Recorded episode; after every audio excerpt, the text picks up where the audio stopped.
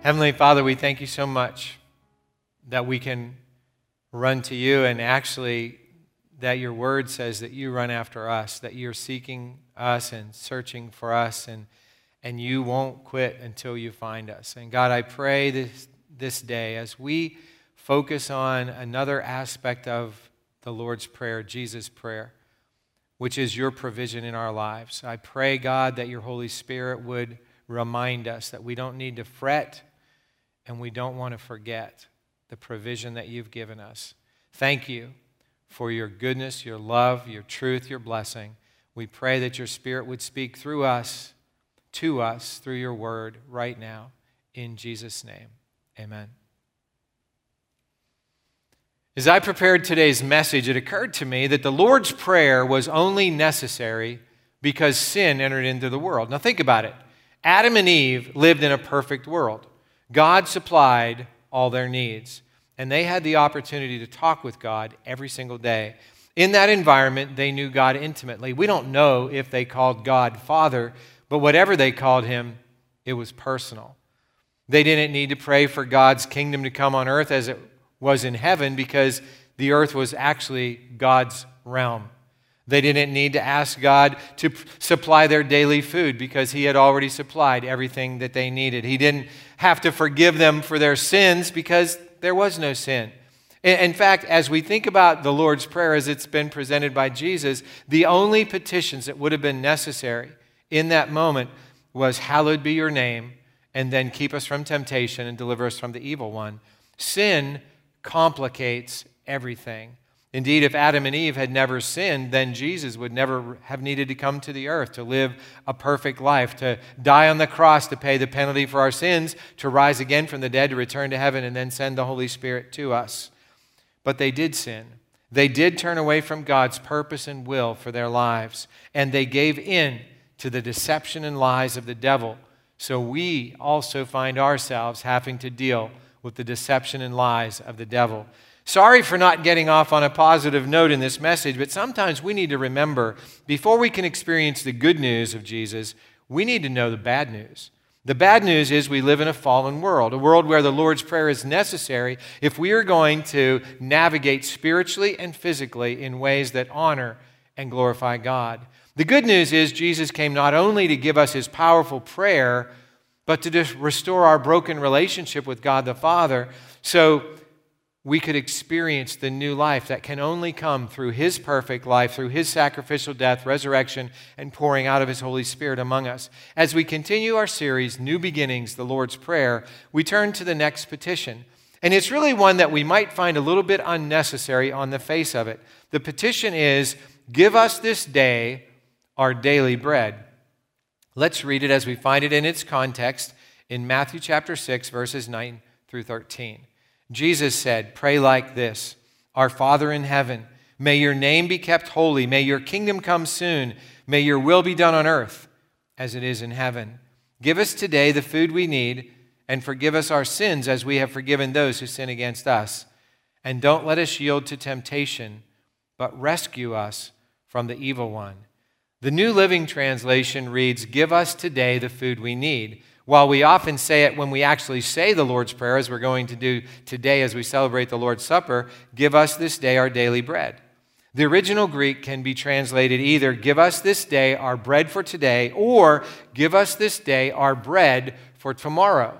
Now, either way, Jesus told us to call on God to provide for our daily food. The question is, don't we already have our daily food? I mean, how many of us have an empty refrigerator or an empty pantry? How many of us, if we needed to, can't go to Giant Eagle or Sprankles or Aldi's or Costco, Sam's Club, even McDonald's or Burger King?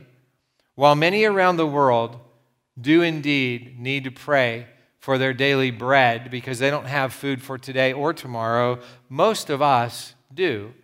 What, why did Jesus tell us to pray for God to supply our daily needs? The best answer I can give to that question is simply this Jesus knew our tendency to take credit for God's provision in our lives. Have you ever stopped to pat yourself on the back for all the accomplishments you've made or how much you've been able to accomplish and accumulate through your hard work and perseverance?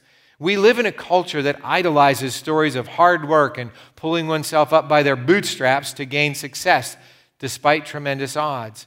God saw that kind of response coming all the way back to when his people, the Israelites, his chosen people, were in the wilderness and just getting ready to enter the promised land after 400 years in slavery and then 40 years in the wilderness because of their disobedience to him. So let's look at what God said to this group of people who are just about ready to enter the promised land, a land that we always hear about that was flowing with milk and honey. You're going to find it if you'd like to follow along in your Bible or Bible app in the fifth book of the Bible, Deuteronomy. It's chapter 8, starting in verse 6. We read, So obey the commands of the Lord your God by walking in his ways and fearing him. For the Lord your God is bringing you into a good land of flowing streams and pools of water, with fountains and springs that gush out in the valleys and hills. It is a land of wheat and barley, of grapevines, fig trees, and pomegranates, of olive oil and honey.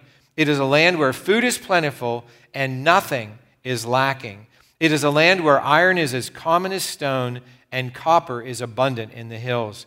When you have eaten your fill, be sure to praise the Lord your God for the good land he has given you. God told the Israelites what was about to happen. They were going to enter an amazing land, and a land that they didn't create or buy.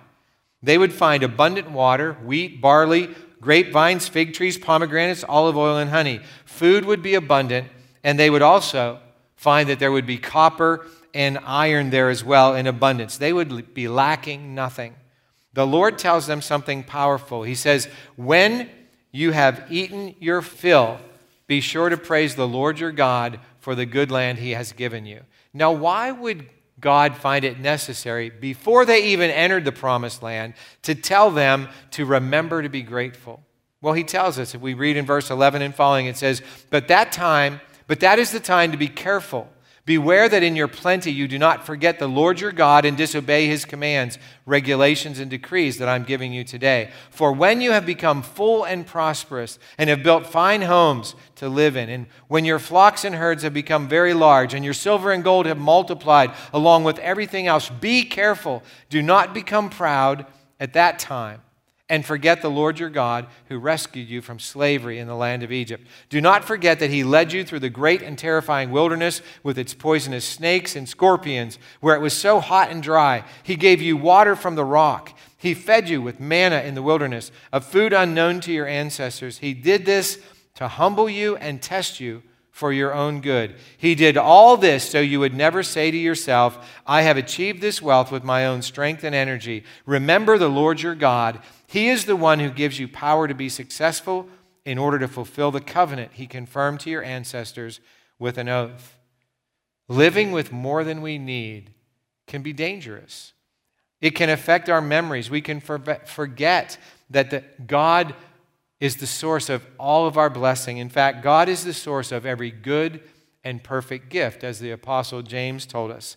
The last statement that God made to the Israelites was that He is the one who gives us the power to be successful. Or I like really how the ESV puts it. It says, You shall remember the Lord your God, for it is He who gave you the power to get wealth, that He may confirm His covenant that He swore to your fathers as it is this day.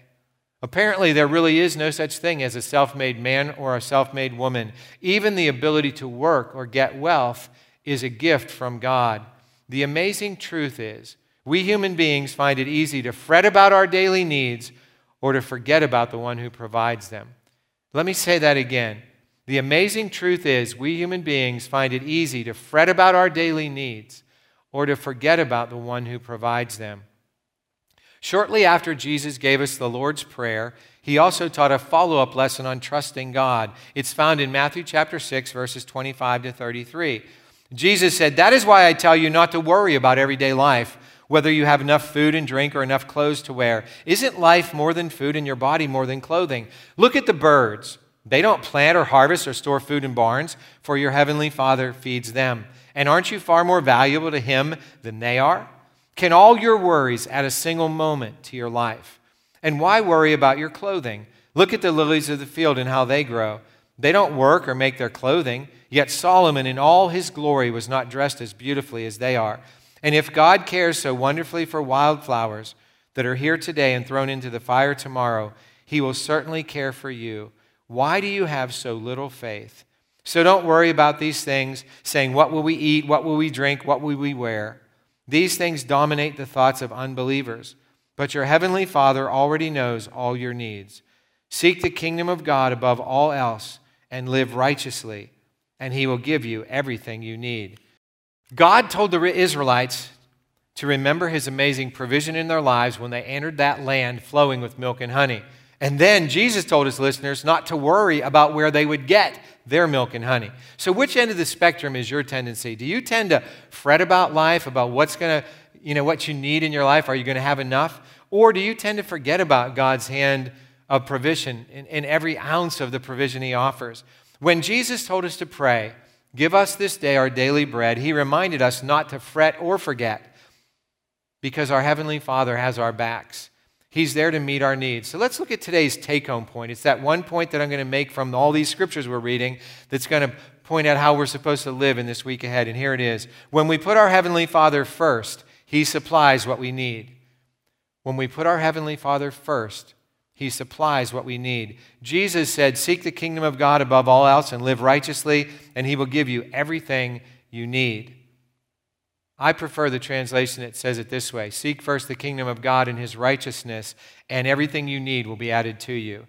We might have full refrigerators, freezers, and pantries. And if we do, I pray that we thank God for every single item. But if we lack anything, Jesus told us we don't need to fret. All we need to do is seek God, His kingdom, His a right relationship with Him first, and He's going to give us whatever we need. I've always appreciated Søren Kierkegaard's commentary on Matthew 6:33. He said, if you don't seek first the kingdom of God, you won't seek the kingdom of God. Jesus' command to pray for God to supply our daily bread is a reminder that God supplies every single thing we need. In Jesus' day, bread was a staple food, but in our day, most of us can eat whatever we want, right? In fact, during the 21 days of prayer and fasting, many of you told me that you found out you had an unhealthy relationship with food. If Jesus' listeners from that day were able to jump into a time machine and come to our day, they would be incredulous at the abundant supply of food that we have. Jesus' admonition to pray for our daily bread reminds us he wasn't talking about extravagant supply, but daily need. As we consider about how much we have, and again, I recognize not everyone has an abundance, but many of us do. How many of us go to God and say, Thank you for all that we have? When we read through the Lord's Prayer, there's something missing. I find it a little strange. I mean, it's one of the few things that the Lord's Prayer doesn't contain. It's thanksgiving. I mean, there's nowhere in the Lord's Prayer it says, give thanks to God for all that we have. Why is it missing? Could it be that Jesus actually assumed that when we pray, God, give us this day our daily bread, and He does, that we would just stop and say thank you? After all, Jesus is found giving thanks to God, his heavenly Father, many times in the Gospels, the accounts of his own life. Perhaps he assumed that we would do the same. But Jesus knew our natures. He knew our tendency to fret, fret or to forget God's provision. I'm grateful for his reminders to look around when we're fretting. Remember the images he used? The first one, he said, Look around at the birds. The birds, they don't plant, they don't cultivate, they don't store into barns, and yet God feeds them. And I've joked many times as I've preached about this passage of Scripture that God doesn't feed the birds in our backyard, I do. Nancy loves to watch birds. So a few years ago, I put up, got some four by fours, put them together, put up a hanging contraption so that we can have four bird feeders. The most recent addition actually can, can hold 10 pounds of bird food. It's a lot of bird food. And the thing is, dozens and dozens of birds come every single day to eat at those bird feeders. And you know what? I have never seen one of those birds wearing a backpack, having Ziploc bags, or any other kind of container. They just show up every day and eat the seed that day. Next day they show up, eat the seed the next day. God feeds them. So why do we fret? That God won't feed us? Here's the short answer we forget God's provision. Anytime I've ever worried that God was going to provide something that I needed, God has always come through. God has always provided. Who do you think puts it in our minds that God is going to fail us today or tomorrow? It isn't God.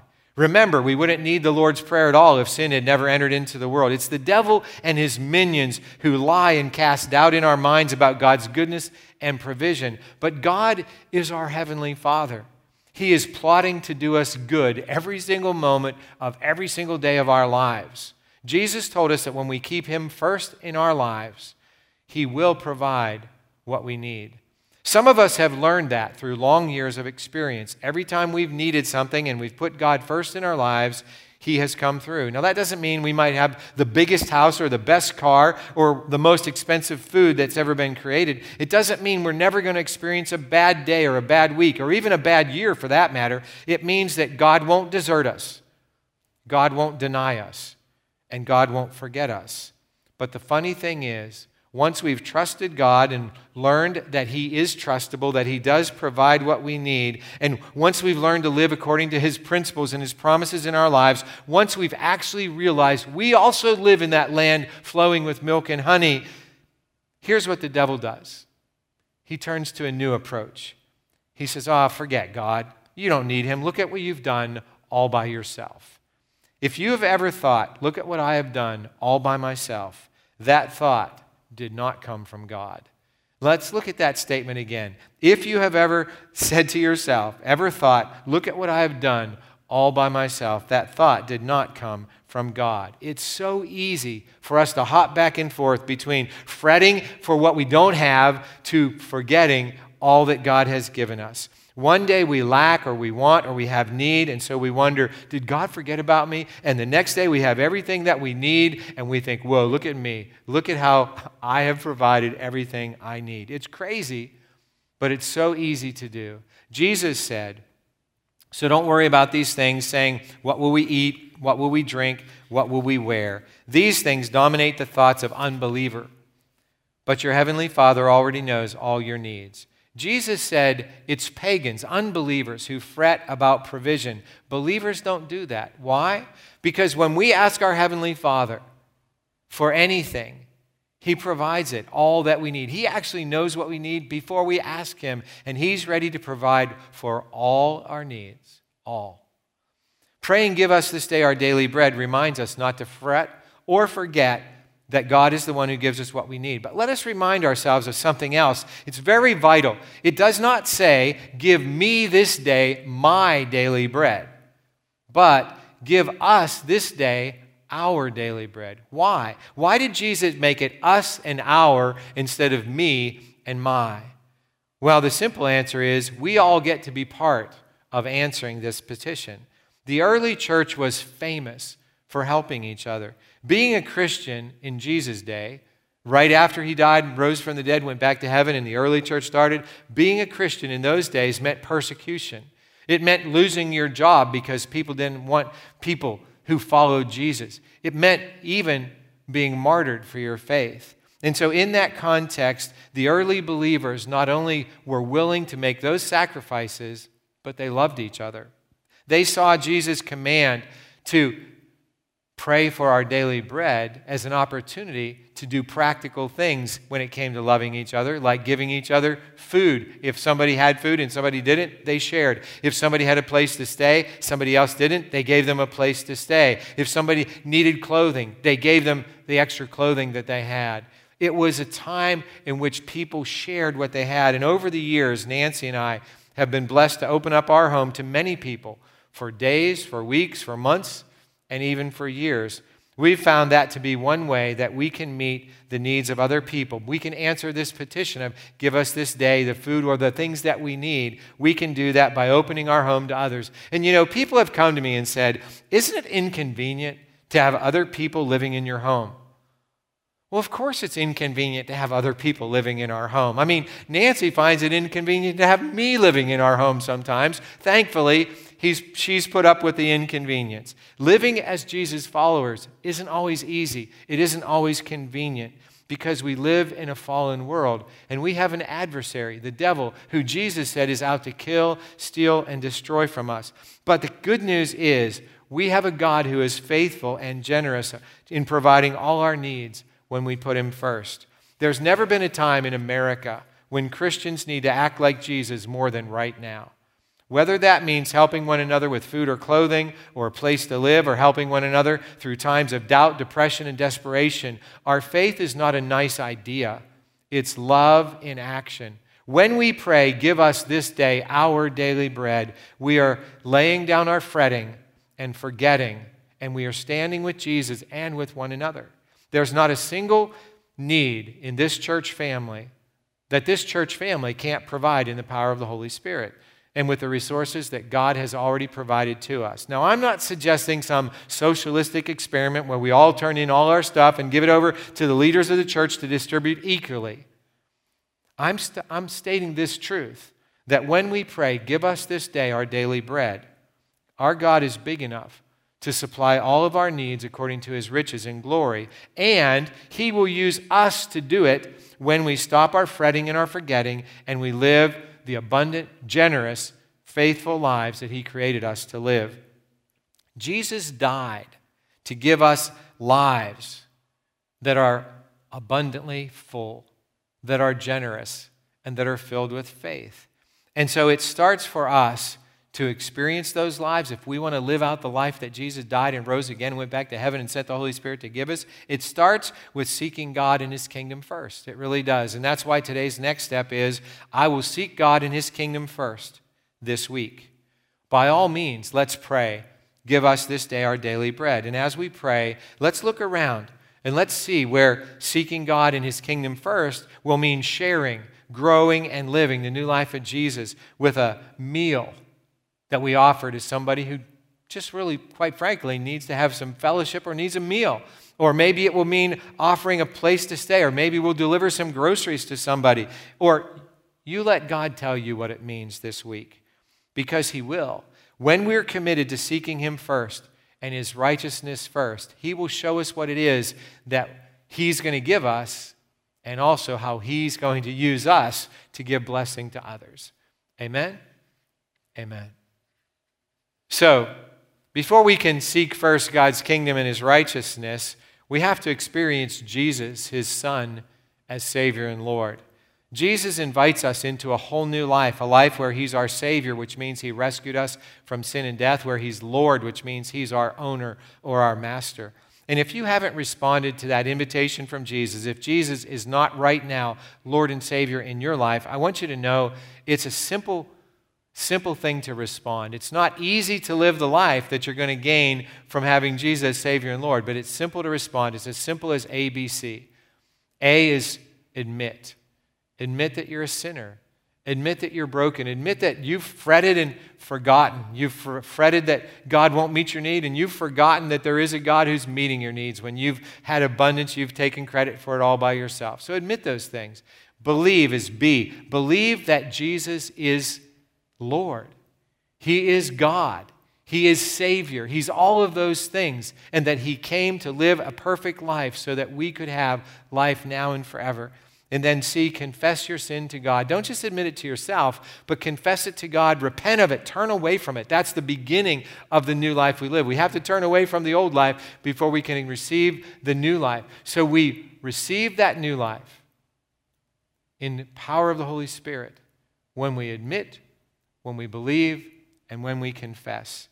And if you would like to do that right now, let's pray together. Heavenly Father, I simply ask you right now